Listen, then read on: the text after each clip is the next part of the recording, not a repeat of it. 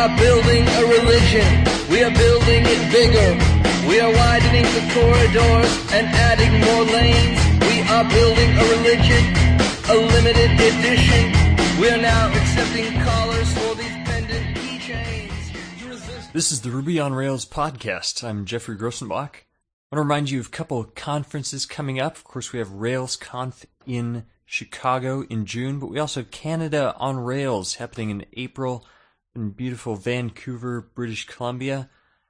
Great lineup of speakers David Heinemeier Hansson, Thomas Fuchs, Michael Buffington of MeasureMap, Amy Hoy, bunch of other people going to be there speaking. And whether or not you're going to RailsConf in Chicago, you should get out to Vancouver to Canada on Rails. It's going to be a good time. So sign up now pretty cheap too, under $200 US to attend for the two day conference. Go to CanadaOnRails.com.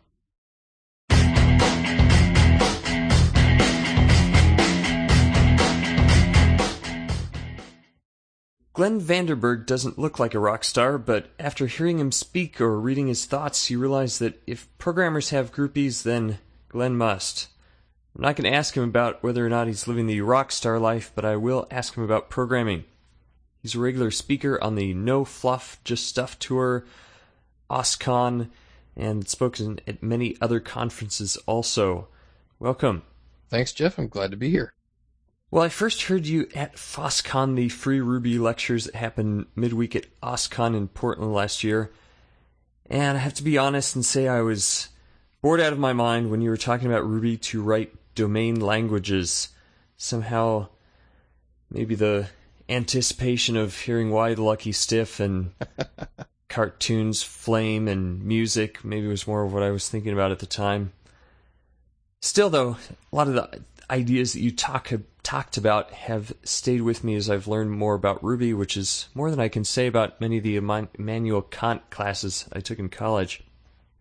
So, for those of us who haven't had the epiphany yet, tell us what metaprogramming is and why you think metaprogramming and domain specific languages are important for both Ruby and Rails developers? Um, well, first of all, you know, so let me get, get this straight. You saw me and Why the Lucky Stiff at the same event, and I'm the one you think should have groupies? no accounting for taste. Um, it's certainly true that a talk about metaprogramming um, isn't for everyone. Uh, I do think it's an important skill for good Ruby programmers. Um, so, you know, I, am encouraged that uh, the content stuck with you and you found yourself becoming interested in it after the talk.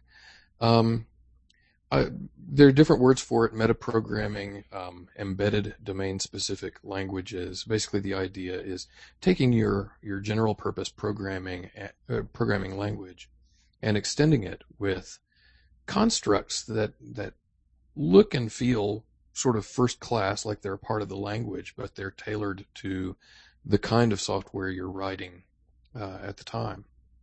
Um, as for why it's important, the, the best way I know of to explain that um, starts with a bit of dis- digression, so I'll try to make it quick. Um, pretty high on the list of things that every programmer should read is this old paper from the 70s by Fred Brooks called No Silver Bullet. Yeah. Um, if, you, if you buy a recent edition of the Mythical Man Month, it's reprinted in there. In that paper, Brooks makes the claim that we're very unlikely to see any one new development in software that yields a consistent tenfold productivity increase. And uh, that claim has generated a lot of discussion over the years, uh, mostly from people who claim to have a silver bullet. And recently it's been used to refute the idea that Rails could really be 10 times as productive as Java. And I think the jury's still out on that. But the really interesting part of the paper to me is Brooks's supporting argument. And it's kind of unfortunate that um, all the debates about silver bullets over the years have overshadowed that.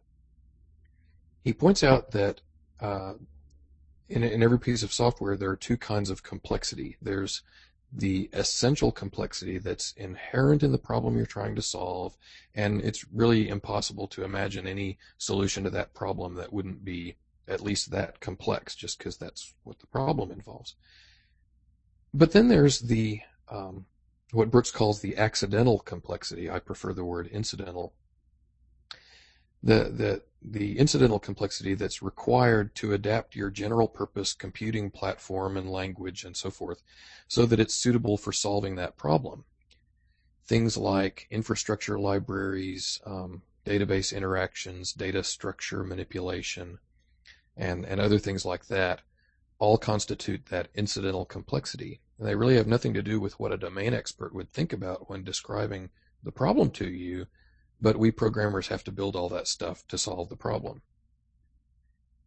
In most real world systems, that incidental stuff is all sort of mixed up with the essential stuff. You'll have fairly low level programming mechanics wrapped up in and around the crucial uh, essential logic that's a part of the business problem. And I think that actually introduces a third kind of complexity because the dissonance bec- between the essential and the incidental complexity makes it hard to tell which is which, uh, for one thing, and it's also difficult to understand one in the context of the other. So, all that incidental complexity plus the dissonance from having the two things mixed together like that have a lot to do with why many systems are so much more difficult to maintain than they were to develop in the first place. Um, so, so that's the problem, and it's been uh, a problem in software forever. The best designed systems have the two kinds of complexity well separated, and uh, domain specific languages are the best way I know of to really draw that boundary and keep them separated. As Paul Graham puts it, you, you build the language up toward your program while you build the program down toward the language, and it works really well. One of the greatest strengths of Ruby is its fantastic facilities for extending the language with domain specific constructs like that. And if you're going to learn to use Ruby well, uh, you need to understand that part of it. So domain specific languages, domain specific languages trying to reduce that incidental complexity as much as possible. Yeah, or at least keep it well compartmentalized. And that does seem to be a big thing that people appreciate about Rails, especially as relates to the database.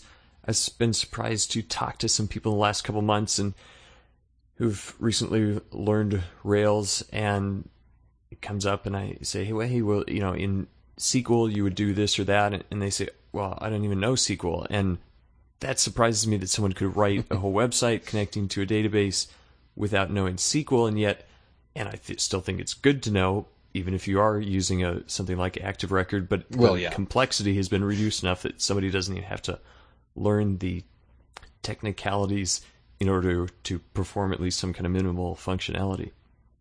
Yeah, I, I, I agree. Where's the balance with that? Like for me, I look at when I've looked at AppleScript a couple of years ago, that in a way almost seems like it's a domain specific type language for regular desktop tasks. And yet it almost seems like it was too simple and trying to make it exactly like spoken language got in the way of actually being being able to structure it in a certain way, at least for me.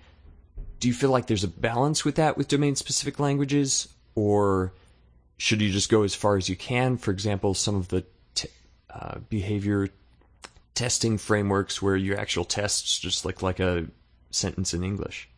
Yeah, I think there's a balance, and uh, AppleScript is a great example of going too far. Um, it, the the problem is that it's so English-like in some ways that uh, you expect to be able to to get away with um, being vague or, or, phrasing things in a way that uh, uh English would let you do it, and then but AppleScript is still a formal programming language with rigidly defined rules, um, although not well documented ones, and uh, and that just gets confusing. Um, notations need to be different. The if if you're if two languages are very similar to each other, um, it's hard to keep them straight in your mind when you're programming in them. And that's one of the reasons, for example, that uh, um, most of the uh, it's one of the reasons there are so few JavaScript good JavaScript programmers in the world is that uh, the the name JavaScript plus the the syntax that looks almost like exactly like Java sort of led people to think that uh, JavaScript was just sort of a dialect of Java, and they didn't really need to learn a new way of thinking to program in it, um, which certainly isn't true.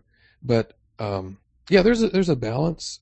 You you can't go too far. Um, I'm not sure there are really good rules right now for knowing what's too far and, and, and what isn't. Uh, uh, seems to be a matter of skill and taste, and certainly uh, David Heinemeier Hansson uh, has great taste in that, and it shows in Rails. But uh, um, I think we're still exploring that. Well, tell me a little about the specific mechanics of one of Rails metaprogramming elements. In Active Record, there's the has many and the and the belongs to, and I've been referring to those as macros, but they're not really macros. Looking at the code, it's they're part of a module that's inside the Active Record class. Briefly, how does that work? Are they called at compile time or when you initialize the class? If I was going to set up a class that behaved in that way, how do you go about doing that in Ruby? Well, you're right. There, um, those methods, those things start life as methods in a module, and they get included in Active Record base, so that by the time you encounter them, they're essentially class methods. It's interesting that you call them macros. Uh, they certainly aren't very much like uh, macros that many people would be familiar with from the C uh, language tradition, but um, they're actually similar in a lot of ways to Lisp macros, which are more sophisticated and do uh, more advanced things. But anyway, Ruby's class methods are like Java's static methods in some ways, but different in others. In Ruby, uh, when you're inside a class definition, you're executing in a context where self refers to the class being defined. So you can just call its class methods quite easily. And uh, class definitions aren't uh, special declarations in Ruby like they are in some other language. They're executable code. So those methods are called there, right there where they appear while the class is being defined.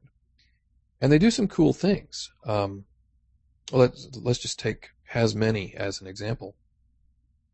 I don't remember all the, the nitty gritty details, but basically after checking the options for for validity and everything, it uh, goes and adds a small suite of instance methods to the class that's being defined.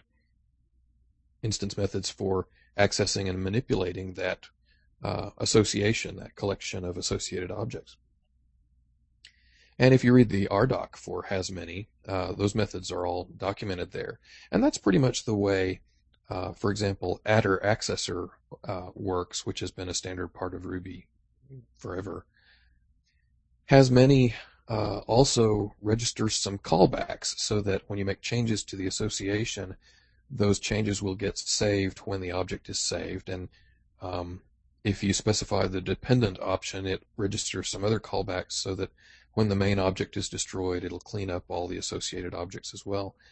And most of all, that's done by constructing strings of Ruby source code and then evaluating that source code on the fly to define the methods and register the callbacks and stuff. And I guess that sounds scary if you're not used to that kind of thing, but if you crack open Rails as source code and look at it, it's actually quite simple. Well, since Rails already is, as you've mentioned, already is a domain language for website development and database access, how would one going out go about writing a Rails application using the principles of domain languages? Is that even possible, or has the work already been done and, and you just use what is built in? Um, it's very possible, and in some cases, some of that work's already been done, um, but certainly not across the board. It's uh, just in a few areas, really. Um, I think it's really desirable. I wrote a couple months ago about how to be really successful with Rails, and a big part of that is to not just use Rails as it's written, but to adopt its style for the code you write. You should build on Rails and Ruby so that it's not just a domain specific language for writing web applications. It's a domain specific language for writing your web applications in the domain you're working in. And you know, like I said, it, there's a balance, and we're not really sure yet how to how to judge when you go too far. So maybe start out cautiously with doing that, but um, it's still a, a worthwhile way to go. I'm no expert at doing that myself. Right now, I'm trying to learn how to be really good at it. Um, one of the best DSL guys in the Ruby community is Rich Kilmer, and uh, when he talks about how he does that, I just kind of despair. He he says, you know, you know, I just study the domain and learn how it works, and I write down the kind of language I'd want to use to describe that domain and work within it, and then I just go implement that in Ruby. And uh, um, makes it sound so know, simple. exactly. And, you know, I'm sorry, Rich, but uh, uh, right now at least, I'm just not very good at doing it that way. And the reason I think why is that I come to understand a domain by programming in it for a while. But fortunately, there's another approach, um, and it's the one that uh, David used to write Rails. By his own admission, uh, he wasn't an expert at DSL design when he started building Rails, nor was he really even an expert at Ruby. Uh, but as he was building Basecamp, he had a lot of discipline, and he insisted that his code be beautiful and expressive and have no duplication in it.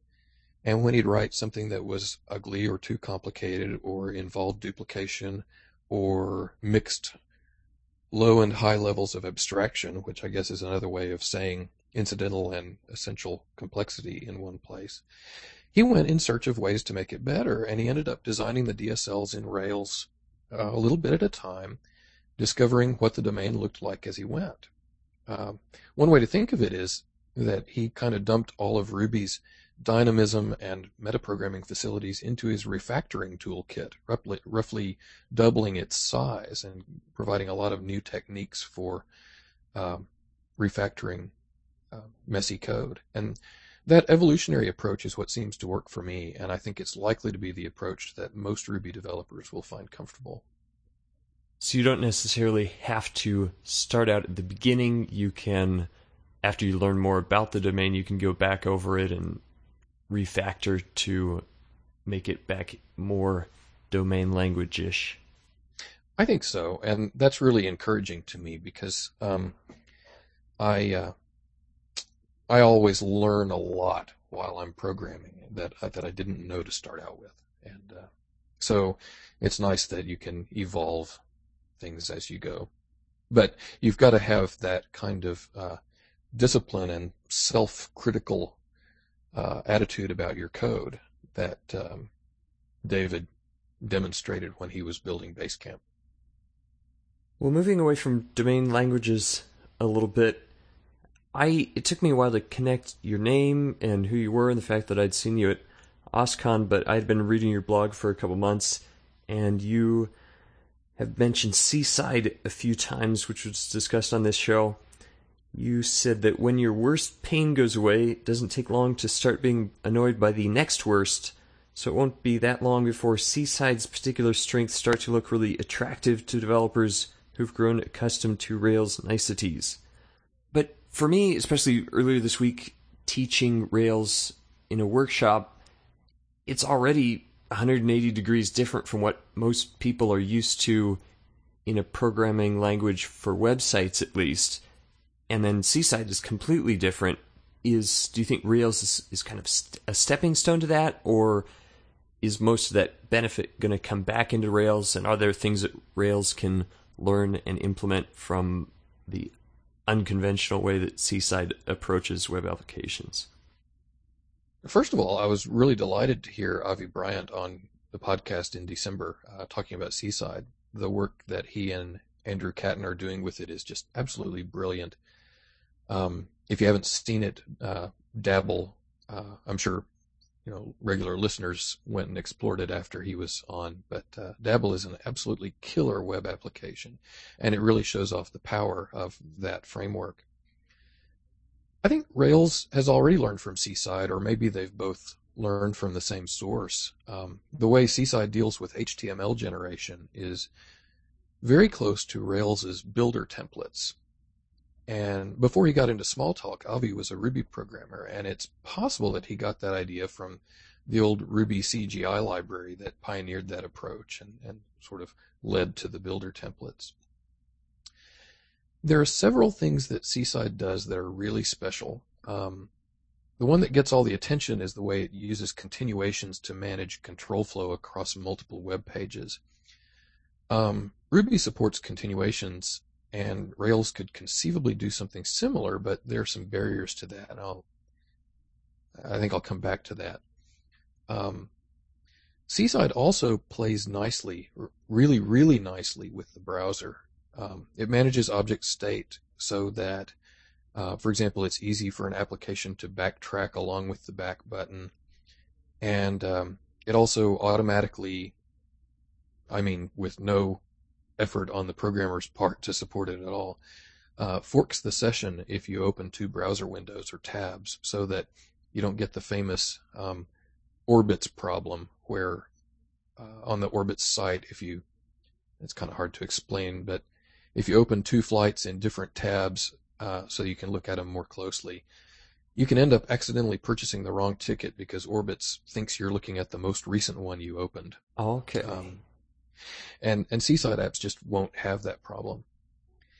One thing from seaside i'd really like to see in rails someday is the link to a block. Um, to describe it in Rails terminology, imagine if in your template you could call the link to helper with some text to use for the link, but then instead of specifying URL parameters like um, the controller and action, you just supply a block to the helper.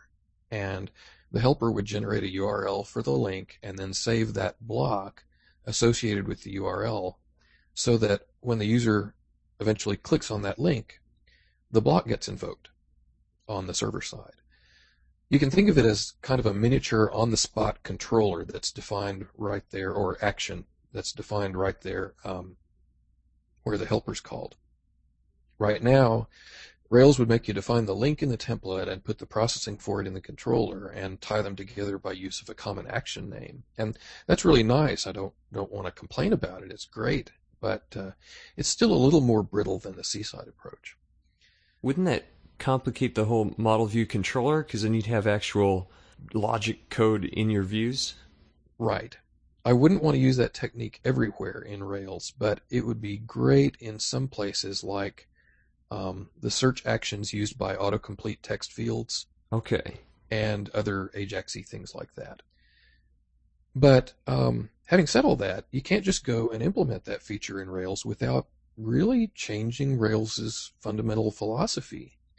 Um, with Seaside, Avi consciously chose to trade some performance and scalability uh, for increased developer productivity. And one implication of that is that Seaside stores a lot of session state, such as um, continuations and one off blocks like that, waiting to handle individual links in memory.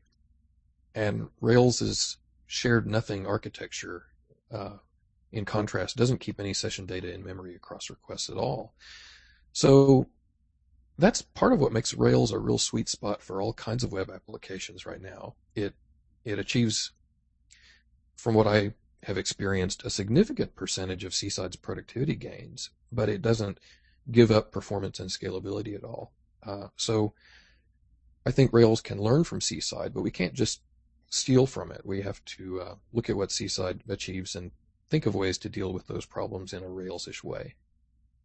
Well, speaking of which, Rails has not only been good for programming, but has been good for the Ruby as the language, made it a lot more popular. We have more and more books now coming out about Ruby individually and also about Rails. But it seems possible that Ruby could be cornered into just being a thought of as a language that's good for website programming and not much else. Do you think that's a risk? Do you think that might happen? And what would have to happen in order to help people to understand the beauty of Ruby as a dynamic language and the ability to do many other things that dynamic languages can do? I think that's actually a real danger. And the history of Perl illustrates that danger pretty well. Um, Perl people know that you can do basically anything with that language, uh, except maybe read it. But for a while in the early days of the web, most people who had heard of Perl knew it just as the language you wrote CGI scripts in, and that sort of stuck. Outside the Perl community, many people still think of it as just, you know, the CGI language. Last year's O'Reilly Open Source Convention, it, it kind of felt like Ruby's coming out party. I mean, we, we had overflow crowds for every Ruby talk, and Ruby was mentioned prominently and favorably every morning during the keynotes, and, and in many ways it was the talk of the conference. And of course, most of that buzz was driven by Rails, which is fantastic. Uh, Rails has drawn a lot of people to learn about Ruby, and that's terrific. And and and all the Rails guys have said frequently that Ruby is a huge part of why Rails is so great. Um, and so that's good. We, uh, uh, and by we I mean Chad Fowler and Rich Kilmer and I, who uh, organized the Ruby track at OSCON. We, we want to continue that momentum at this year's OSCON, but our big challenge is to move from the year of Rails to the year of Ruby. Um, the the talk submission deadline is February 12th, so if you're doing cool stuff with Ruby outside of Rails, please consider uh, proposing a talk. Rails will still be featured prominently, of course, um, and it deserves that high profile, but there are definitely a lot of people doing other kinds of development in Ruby, and we want to show that side of our community as well. Um, the conference submission site is conferences.o'reilly.com slash OSCON. O-S-C-O-N. And there's European OSCON as well. Do you organize that, or is that completely separate? That's completely separate. I don't. Uh, uh, uh, Rich and Chad might be involved in planning for that one. I don't think they were last year. Uh, but um, uh, don't really know how that's being organized this year. I'm only working with the American version. Well, finally, I'm sure there aren't many program programming languages you haven't at least taken a peek at. But if you were going to learn a new programming language in 2006, what would you be looking at? What kind of language would you be wanting to learn? There are actually a lot of languages I've never tried, but I, I do know more languages than most developers. Nearly every year I plan to new, learn a new language, and uh, then I nearly always end up not having time and somehow ending up learning end up learning a completely different language uh, during that year in the course of my work. This year, I do hope to have time to really dig in and learn a new language, and it'll probably be Haskell or maybe another functional language like Objective Caml. Um, I set out to learn Haskell a few years back, along with a bunch of people on the Pragmatic Programmers mailing list. And um, I, as usual, didn't have time to, to follow through with that one. Um, I think I ended up learning XQuery that year or something. But before I got too busy, I got enough of a taste of Haskell to know that it's a language that'll stretch my brain in new directions, which is part of what you learn a new language for. I'm sure for many people, they're going to be learning Ruby this year, and that's going to be the, a new language to them, and they're probably going to do it by trying to write a website in Rails. On the Ajaxian podcast, you talked about JavaScript and a lot of the different features of that that people don't really understand, but you, you dove into that language and and tried to really understand what it was about. When you're learning a new language, how do you go about doing that? Do you start a project? Do you look at other code? Do you like to read a book about it? For people learning Ruby this year, what do you recommend for them to be able to not only just learn the functional elements of it, but really understand how it works? Wow, that's a really good question. And uh, it's a hard one to answer because I think the process is likely to be different for, for each developer. Um, first off, the, the most important thing is to uh, get ready from the start to change the way you program to fit the language instead of uh, trying to make the language fit the way you have have liked to program. There's an old joke that says you can write Fortran programs in any language, but uh, then you're not really getting the benefit out of switching to a new language. Um, so with that as a starting point, what I do when I start learning a new language. I do try to do it in the context of a real project. But I, I start by reading about it and taking note of things that are different from what I'm used to or that things that I just don't understand. You know, why are why are those facilities there? Why did they do it that way? There must be some uh, presumed advantage to doing it that way instead of the way the other languages do it, and I'll have to figure out why the language designers thought that feature would be useful.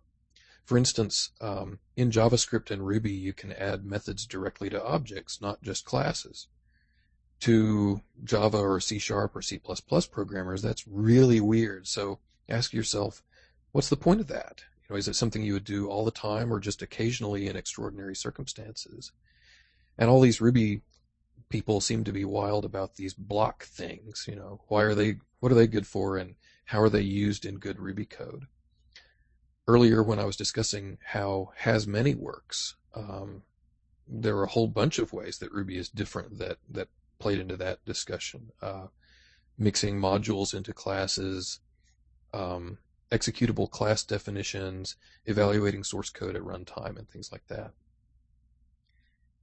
After taking note of the differences, uh, as I start trying to program in the language, I'll try to stay alert for places where I could use those different features, and I try to use them. Uh, I certainly won't recognize every opportunity to do that, and you know I'll start off writing uh, basically an old uh, another style of code in the new language. But when I do see one of those opportunities, it, it slows me down a little bit to to force myself to try to use the language the way it was designed. But uh, and and I I'm I'm going to make some mistakes doing that. But that's how you learn to use those features. It's kind of like learning a new word. If you want it to become a permanent part of your vocabulary, you're going to try to use it in real sentences as soon as and and as often as you can, at least uh, for a while. And as I said, you'll mention, make mistakes doing that, but that's part of how to learn something well. When uh, my friend Stuart Halloway was first learning Rails, he told me that he and his team were aggressively trying to use every feature to the hilt as a way to learn not only how to use the features, but also when not to. Um, the way he described it to me is that they were trying to make every mistake you could possibly make in Rails within the first six weeks. And uh, that's a great way to approach the whole experience. And um, finally, it's important that as you're learning, that you read, reread, and revise. Uh, keep reading books, blogs, and mailing lists about the language or framework or whatever. And after you've done some programming, go back and, and reread or skim the book again. You know, you'll miss some things the first time, and on the second reading, after you've tried to program, some light bulbs will go on, and you'll realize, oh, you know, I could have used this to solve that problem and, and stuff like that um, and read other people's code. I have a uh, a separate TextMate project in in the editor that contains all of the Rails source code, so that I can pop it up and easily browse and search it and see how uh, the Rails committers did things. And uh, then, as you as you learn all this, revise the code you've already written because that reinforces what you've learned. That's what I do. I've been using that plugin from Duane Johnson where you can click if if you have a stack trace from an error, you can click and it goes straight to that line in TextMate. Mm-hmm. And I realized, oh, that works for the Rails source code as well. If you if if there's a line in the original source code and you click, it'll it'll open Yeah. up that particular method right to that line, and sometimes can be educational as far as how the guts are actually working and how they decided to implement it. Right. That's really really helpful. Well, I'm sure you'll be at OSCON, but what other kinds of conferences are you going to be up at in the next couple of months? Um, well, the uh, No Fluff Just Stuff shows are are starting up in late February, early March, and I'll be doing one of those uh, in different parts of the country about every month. Um, other than that, nothing in the next uh, couple of months. Um, I do plan to be at the first RailsConf, and I'm speaking at the Ajax Experience, which I guess is in May, and uh, I'm looking forward to all those things. Good deal. Well, thanks for taking some time to chat. It's been very interesting. I really enjoyed it. This has been the Ruby on Rails podcast. Intro music by Cake, closing music by Why the Lucky Stiff and His Thirsty Cups, equipment donated by Samson Audio. Chunky bacon, Chunky bacon, Chunky bacon, Chunky bacon, Chunky